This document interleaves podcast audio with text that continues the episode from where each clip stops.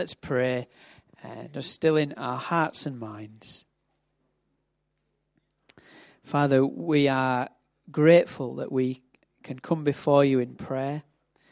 Uh, this remarkable privilege that we can come uh, into your into your presence, Lord, that we can speak to you uh, with honesty, Lord, not not trying to find the words, sometimes even without words. And Lord, we just want to pray this morning. We want to pray for um, for one another. Uh, Lord, we, we pray for ourselves as we uh, listen and as we explore this Bible passage together. Lord, we pray that this wouldn't just be a, a talk, Lord, but we'd be, uh, we'd be listening and that your uh, Spirit would be enabling us to connect with what you're saying. Father, we, we just uh, express our need, our dependence upon you this morning. Lord, we might have read this before, but, but we need you. Father, we think of our children as they're out in their groups and we pray your blessing upon them. Uh, Lord, that their time together would be enjoyable, full of truth and life giving. Father, we pray your blessing upon those who are leading those groups and everyone who's a part of them. Lord, we, we pray your blessing upon them richly. Lord, as we come to read now, Lord, we pray that, um, yeah, we would soak in, in your words and that by your Spirit you'd speak to us for your glory. In Jesus' name, amen. The passage that uh, Chris is going to look at, it comes from Luke 17. So Luke chapter 17. It's not a long passage. It starts in verse 11 and I'll read down to verse 19. Luke 17. Now, on his way to Jerusalem, Jesus travelled along the border between Samaria and Galilee. As he was going into a village, ten men who had leprosy met him. They stood at a distance and called out in a loud voice, Jesus, Master, have pity on us. When he saw them, he said, Go, show yourselves to the priest. And as they went, they were cleansed. One of them, when he saw that he was healed, came back praising God in a loud voice. He threw himself at Jesus' feet and thanked him, and he was a Samaritan. Jesus asked, Were not all ten cleansed? Where are the other nine? Has no one returned to give praise to God except this foreigner? Then he said to him, Rise and go, your faith has made you well. Morning again. so, Harvest Sunday, choosing gratitude. Uh, I think it's fair to say that we live in a world where we probably encounter uh, a lot more uh, desire to complain than uh, seeing a lot of gratitude. I mean, if you think probably if you if you listen to consumer programs, if you were to talk to uh, those who are working manning the desk in any of the shops, they uh, are probably likely to tell you that the percentage of those who are coming to say thank you for uh, a, a, great service or thank you for a great experience in terms of being in your shop or being uh, staying in your place is probably significantly lower than those who choose to complain. Uh, we live in a world of reviews, don't we? And uh, uh, I remember getting stuck in a little bit of a rabbit hole. For, for some reason, it was, it was one evening, and I started reading some reviews for some of the local places where you can eat or have a coffee uh, on TripAdvisor, just out of curiosity. And then suddenly you find yourself going down this rabbit hole because you're beginning to think, well, what did he say about that place and that place? And the most uh, sensational thing that you could see sometimes is just this sparring match of words in between the owner of the establishment and some customer who is complaining. And I'm thinking, I'm sure you're not making loads of fans by coming and attacking somebody who's been complaining about the service they have received. But it's very normal to complain, and it's probably very rarely that we hear words of praise or gratitude. And yet, on this Harvest Sunday, where probably in the traditional church calendar it was put in uh, in, in, in a time when probably uh, people felt that as the harvest is happening, it's a good time to give thanks to the Lord. Very much of a connection to the Old Testament festivals. They were very much aligned with a culture of giving thanks and acknowledging what God has done. And it isn't by our own two hands and the rain that comes from above that we somehow make it happen, but it is all because of God. So therefore, you bring your goods and you bring your gratitude before God in a way saying, Thank you. This is all because of you, and this is all for you. Obviously, things have changed. Um, we were wondering if we should do a traditional harvest display. And I, I, I tell you frankly what's happened in, in, in, in the past. And this is CFM, sort of suburban church, not quite uh, rural, not quite urban. It's kind of difficult. Sometimes I go to some of the rural churches. Uh, and you're invited to harvest service, and it's just magnificent displays that are really amazing. With ours, sometimes it'd be like, you know, some cans and some. And then what happens is the pastors get left with them, and throughout the week they have to try to get rid of them, make it happen. So we just decided look, in, in a world of waste, it probably isn't a, a, a good thing to do. So I worked very hard trying to provide something visually for us. But I want us to think about gratitude. Mark Twain, with his usual wit, once wrote this If you pick up a starving dog and make him prosperous, he will not bite you. That is the principal difference between a dog and a man. He's putting his finger on something that is part of human nature, as I was saying earlier on. We somehow find gratitude difficult. And that is because we are selfish. In a fallen world, with a sinful, fallen nature, we're focused on ourselves. And very often, somehow, being grateful is the very opposite of the selfishness that can dwell in our own hearts. This is a, a, a, beautiful story where Jesus is encountering these 10 lepers as he's on his way to Jerusalem, traveling along the border between Samaria and Galilee. And it says he was going into a village, and then 10 men who had leprosy met him.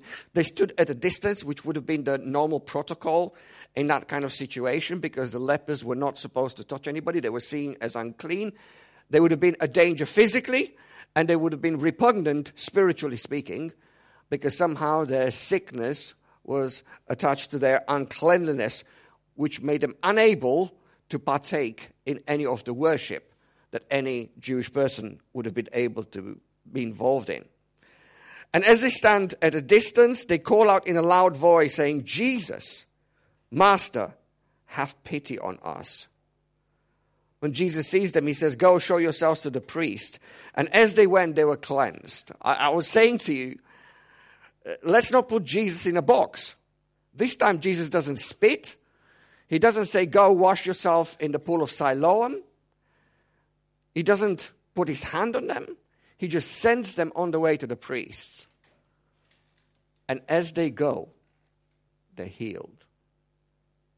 And a miraculous transformation for their life happens.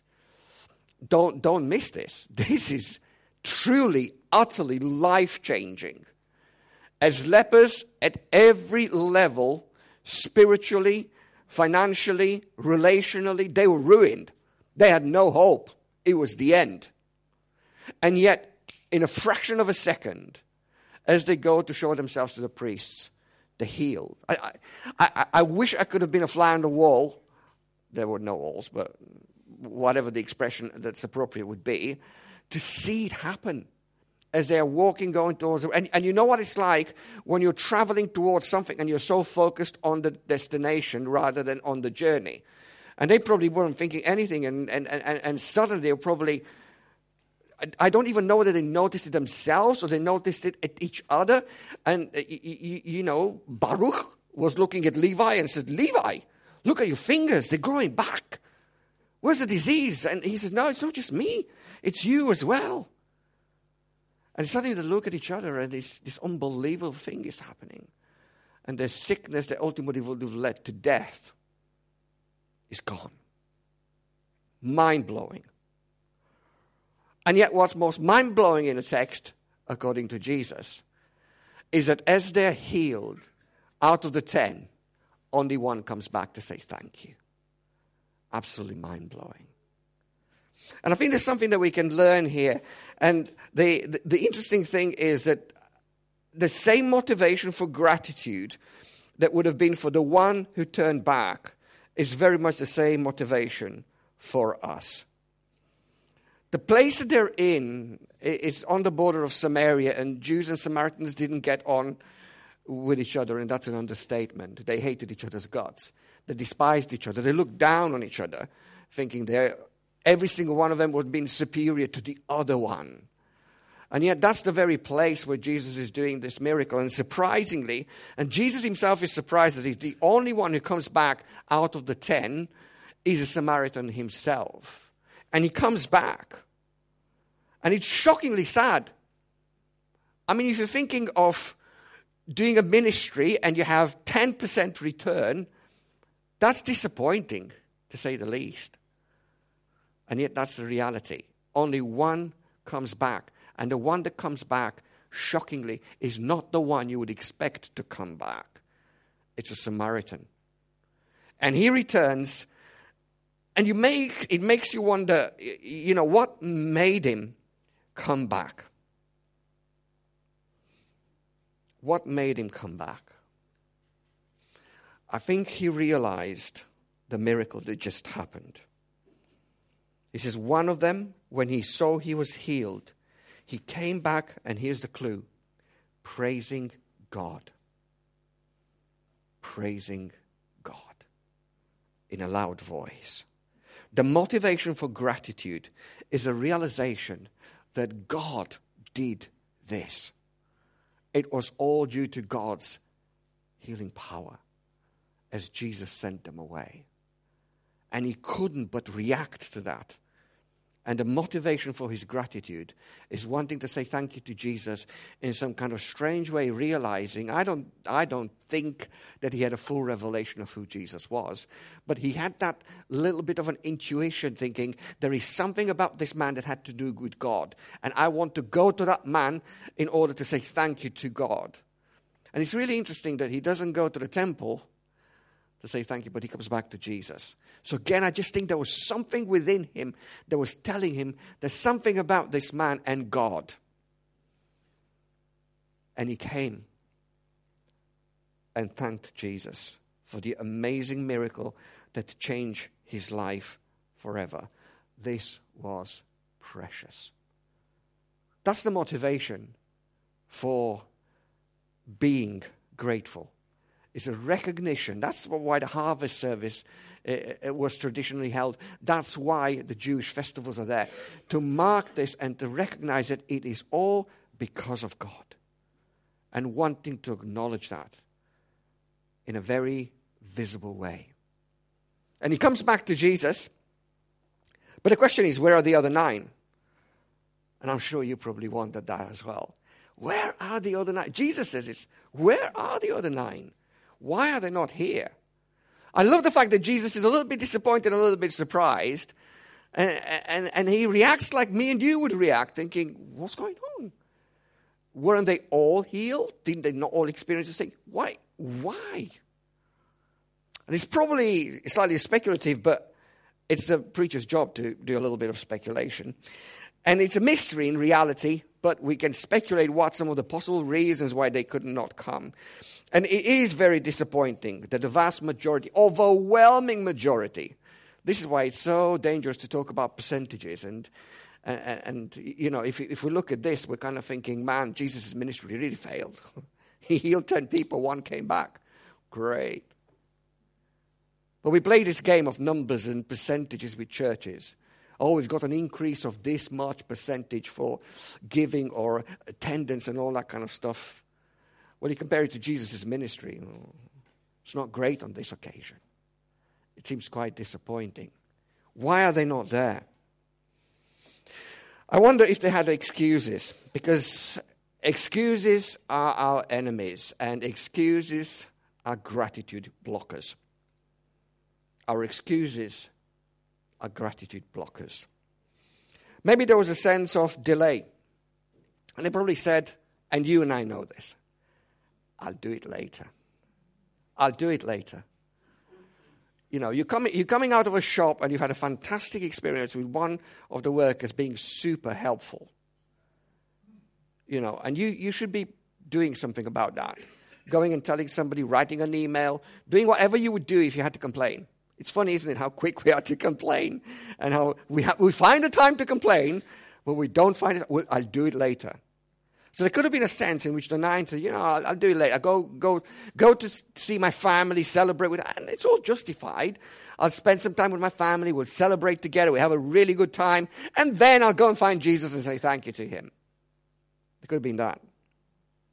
Could have been a denial. And I've heard this in the context of supernatural healing from God in people's lives. Where people are being touched by God or delivered of something. And the trade off, the expected trade off, not there is a trade off, there isn't a trade off, but the expected trade off is that, you know, because Jesus changed your life, you go follow Jesus, but they don't want to follow Jesus. And then you know what they say? They say, I wasn't sick after all. It wasn't that bad anyway. It wasn't God that did it, it was a doctor. It was the medication. It wasn't God. But deep down, you know it was God. You know that. But you find that excuse in which you're in denial. And they could have just said, We weren't that sick anyway. We would have gotten better anyway. It's maybe because of the priest that we were going to see. Maybe God just knew that our hearts were so keen and we were going to the temple to the priest and God just did that. Nothing to do with Jesus. It's not, it's not because of him. And that's maybe why they didn't come back. Maybe they were just really disinterested. And maybe just thought, I've got so much to do. Uh, you know, I, I'm not going to go to see that guy. I don't even, I mean, he didn't even do anything after all. All he said is just go show yourselves to the priest. And there go all the possible excuses, and I'm sure you can think of some others, and we don't really know. It's a mystery, but actually, very often those excuses are gratitude blockers. When we delay, when we deny, when we're just disinterested. And they didn't choose to come back, the nine. But the one did. And I love the way it looked when he came back. Look at me at verses 15 and 16. One of them, when he saw that he was healed, came back, praising God in a loud voice. He threw himself at Jesus' feet and thanked him. And Luke adds, and he was a Samaritan. There's amazing signs of his gratitude. This is the unexpected hero. This is not the one. If we would have been trying to guess beforehand who would have come back, we probably would have put Samaritan right at the very bottom, thinking Samaritan and Jews don't get on well together. He's not going to come back. He's not want to come, want to come and see Jesus again. And yet he's the very one. He doesn't follow the crowd. That's the mark of somebody who lives in gratitude. They don't follow the crowd. The crowd very often would be great at moaning, slow at expressing gratitude. Grateful people don't follow the crowd like this guy. He could have just said, Well, if all nine are going and not going back, I might as well just, you know, stick with the majority, stick with the nine. Why should I stand out? It's a bit weird. My mum does that sometimes. She, she says, You've got to go and say thank you to that person. I'm thinking, oh, don't make me do that. Just, just go and say thank you. They've been really great. Oh, please, I'm going to look like a weirdo. You know, complainers are okay. People who say thank you, oh, what's going on? He doesn't follow the crowd. He goes and expresses that to Jesus. He's humble. He comes by bowing down before Jesus. And again, I wonder if there's this intuition of a recognition of the messiahship of Jesus, that he just gets it. He's not just an ordinary guy, he's not just a healer. There's something about this man reminds you of God. And he comes and bows before Jesus. He's sacrificial. I'm sure it would have cost him walking back. I'm sure he could have had a better time going to see his family. I'm sure everything else would have been easier than come back, all that effort to come back and say thank you. But that's what grateful people do. They are sacrificial. And there is a price involved, and there is an effort. But he is grateful, and he expresses that. And I love the way kind of his whole being expresses that. And, and it's, it's, it's sort of 3D, it's visual. There's that sense in which he throws himself at Jesus' feet. And before that, it says he came back praising God in a loud voice. The gratitude is expressive, it's practical, it's visible, it's audible. I keep saying the world we live in is full of anonymous, grateful people that never ever say it to anybody else, never ever show it to anybody else, never ever write about it. It's always kind of kept on the inside. It's like Garfield, uh, where his owner challenges him and says, You know, you always look so unhappy. He says, No, I'm happy. I just don't want to let my face know it. That's how most of us live our lives, thinking, you know, yeah, I'm grateful. Who sees it? Who hears it? Who reads it? And this man comes, and in his expression of gratitude, he really is humble, he's sacrificial, he's visible, he's audible. Everything about his gratitude is easy to remember and easy to notice. The interesting thing is that he gets more than just a healing. Because one of the greatest rewards that he gets is when he comes back, Jesus asked the question, Where are the nine? Why only this man who is a Samaritan came? And then he says to Jesus says to him in verse 19, Rise and go, your faith has made you well. The reward of his gratitude is actually he receives praise from Jesus. Not just healing, but praise as well.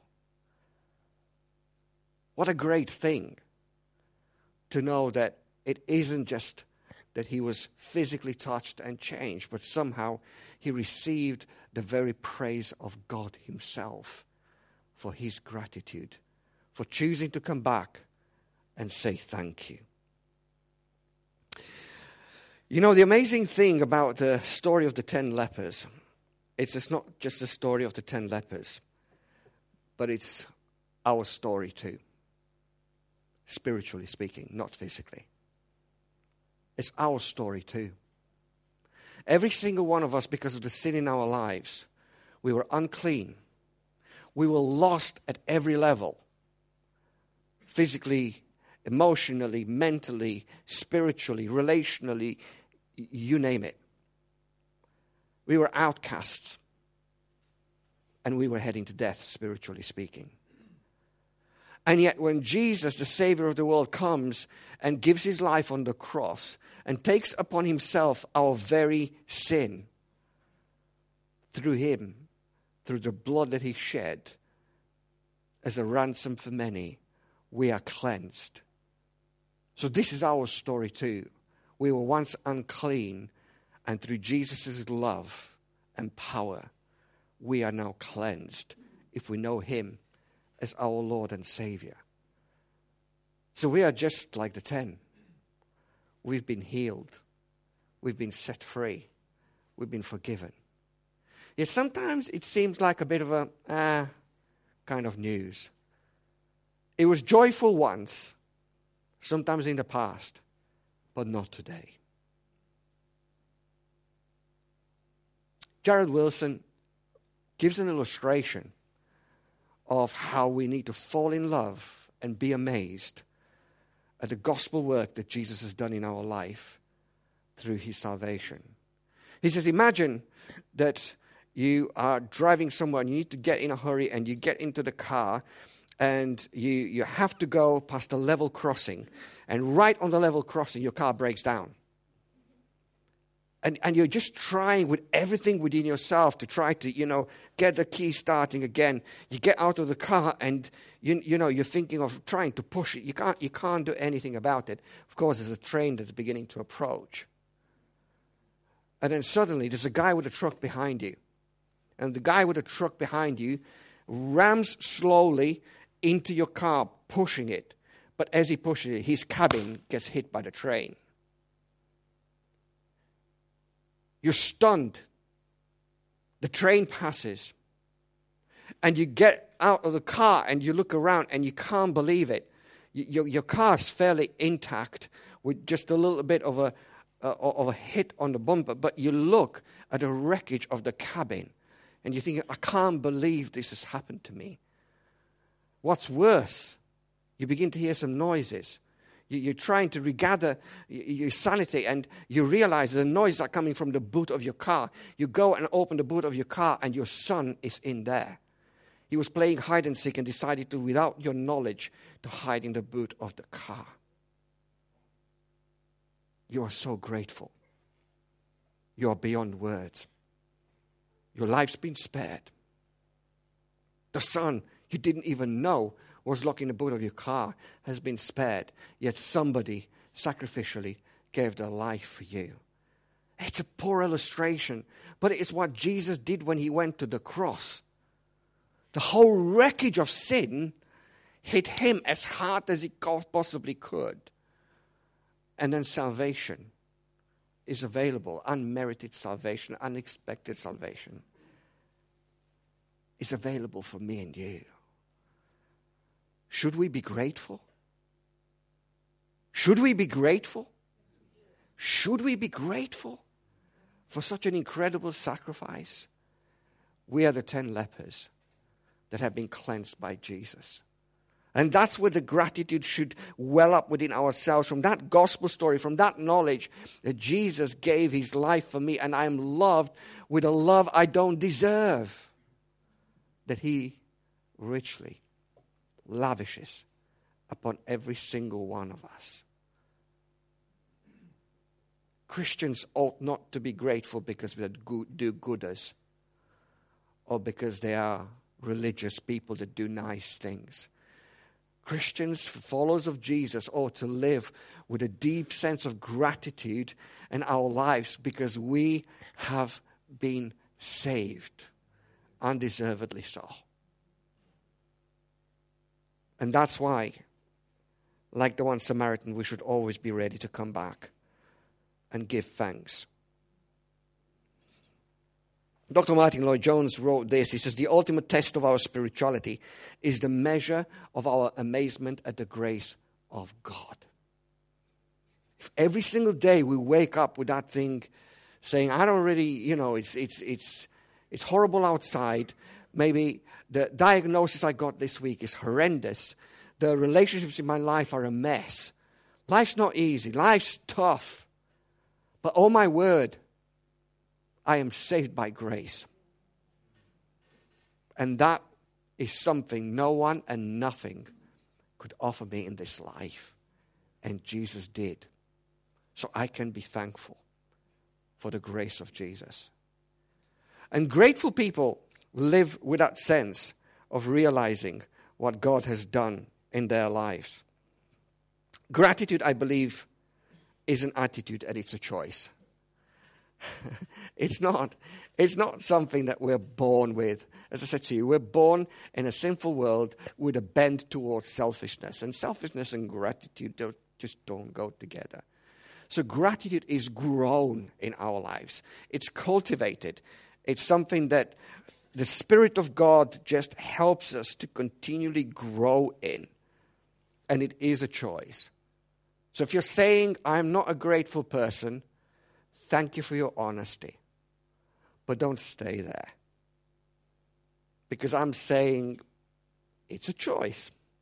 You can make a decision to live as a moaner, as a complainer, or you can, by the grace of God and through the work of the Spirit, and with a Jesus like gospel joy, become somebody who grows in gratitude.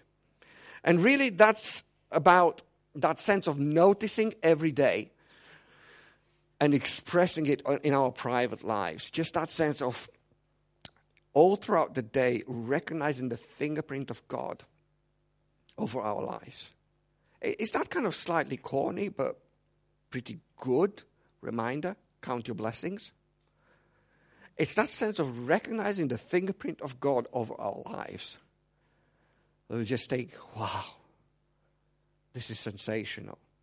God is at work. Yes, stuff is messy, it's imperfect, it's even very tough. But God is still at work. and I can cultivate that private gratitude. So actually, it's a classic thing. You know, if I was to bring a glass full of water, and if I accidentally just hit it with my elbow, and it will, you know, kind of move, and it will spill. Uh, what's going to spill on Sarah? Come on, it's not rocket science, it's simple. Water. Water. What's inside the glass will spill on those who are around. And, you know, obviously, if I'm putting something else, you know, if it's a mug of coffee, it'd be coffee. Same thing, if gratitude is in our lives, when the knocks of life spill some stuff out of our life, it'll be what's inside of us that people are going to see.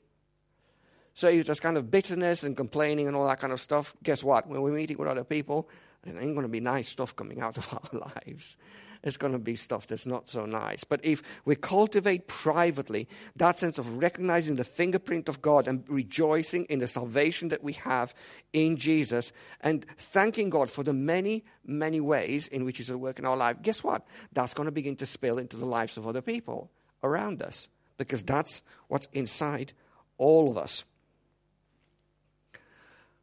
The other thing that is really, really, it's almost like to me like a twin passage of this in terms of gratitude.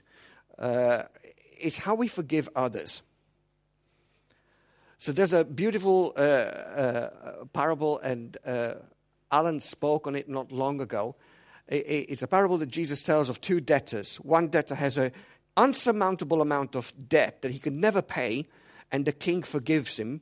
And he goes out and then he collars somebody that owes him a tiny amount and is absolutely ruthless towards him.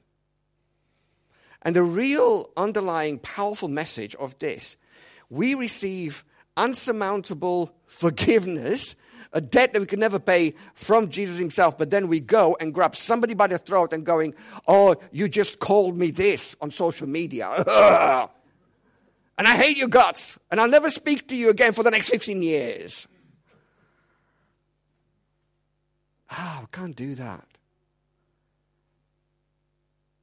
If we are grateful people, we've got to live that gratitude out. If we receive grace, we offer grace. That's again the overflow of the forgiveness that you and I receive. And I'm, I'm not making it sound like it's, it's easy. It's not easy. And I used a funny example, but there are harder things in life where it's much harder, but still the truth remains. I truly believe that unforgiving people have never really tasted God's forgiveness. That's a tough thing to get our heads around. Read the letters of the Apostle John. They're so challenging about loving others and the correlation with the love of God in terms of us loving others or not loving others. And that's why it's so important actually to live in forgiveness because I think that's living in gratitude. Expressing it in worship publicly. Again, if we're people who are grateful for the grace of God, when we sing those songs that talk about the work of Christ for us, let's keep on singing them like we sang them this morning because it's true. And I keep, I keep saying it, you, you, don't, you, you don't realize. But when you sing in worship, you are ministering to other people. Seriously. Pastorally. There are people to your left, or to your right, or in front, or at the back who are going through hell right now. And sometimes they don't, they don't have the power to sing it. But they quietly sit and listen to you singing. And as you worship God, you minister to others wholeheartedly. And it washes over them. And the truth comes again and again and again. And that's how we pastorally, we, we do pastoral work when we sing praises to God because we bless one another in that. So let's continue to be expressive in our gratitude to God because He really deserves it. And that's an important part of our public ministry together as we are in this. And always thinking of others in terms of evangelistically. I, I truly believe that actually, when we are grateful, people will begin to notice that gratitude. It'd be a very visible reminder to them, and it will speak volumes, and it will raise questions, and we can point towards Christ every single time.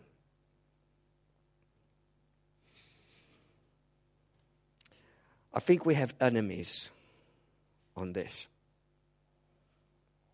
Sometimes we're so aloof and so busy, and we just don't notice.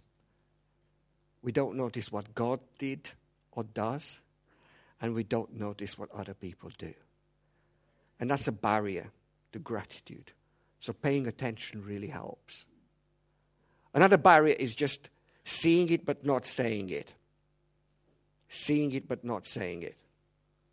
We think, oh, that was really encouraging. That was really wonderful. We don't say. We can get so caught up in the sort of cultural tsunami that just loves to complain, loves to moan, loves to just, uh, you know, everything is doom and gloom and nothing is encouraging. But we must go right against it. Let me finish with a story that, that, that I remember uh, from, from being young that really stuck with me in terms of gratitude.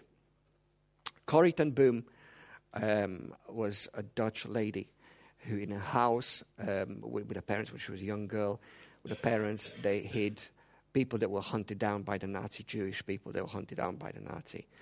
They ended up in, being in a concentration camp, and you need to read more uh, about her and her sister's experience uh, at Ravensbrück in a concentration camp. But uh, one of the amazing stories is that what was one of the perilous things about being in a concentration camp, it was a huge amount of fleas who were uh, being an incredible inconvenience and a, a, a, real pain for all those who were there. And uh, they got into the habit of thanking God for even the difficult circumstances they were in, even to some point thanking God for the fleas. And it took them a little bit of a while, but at one point they just realized what an incredible reason to thank God for the fleas. Because of the fleas, the guards would very rarely ever come into the barracks because they were horrified. And therefore, the ladies could share the gospel, could sing songs, could spend time with God. And therefore, it ended up with them really thanking God even for the fleas in the midst of the difficult circumstance. You know, I think it's true for most of our lives. That even when the fleas are around and the, difficulties of life strike us, there's actually sometimes things where we can, even in those difficult situations, begin to see what God is doing in what seems to be only bad, but actually God redemptively still is working. My prayer is that not just once a year on Harvest Sunday, we think about being grateful, grateful to God, grateful for one another, but actually we begin to cultivate as the Spirit of God works in us this really grateful attitude that spills out with a, with a whole lot of weirdos that are spilling out onto the streets and the, and, and the neighborhoods and workplaces. And people are kind of thinking, what is going on with these people? They're genuine. They're not weird, as in fake but they're genuinely grateful people. Why are they grateful? And that the gospel of Jesus would shine through, and the kindness of what God has done in us would spill into the lives of all the other people around us. And then suddenly they'll realize this God is truly amazing. Let's stand together.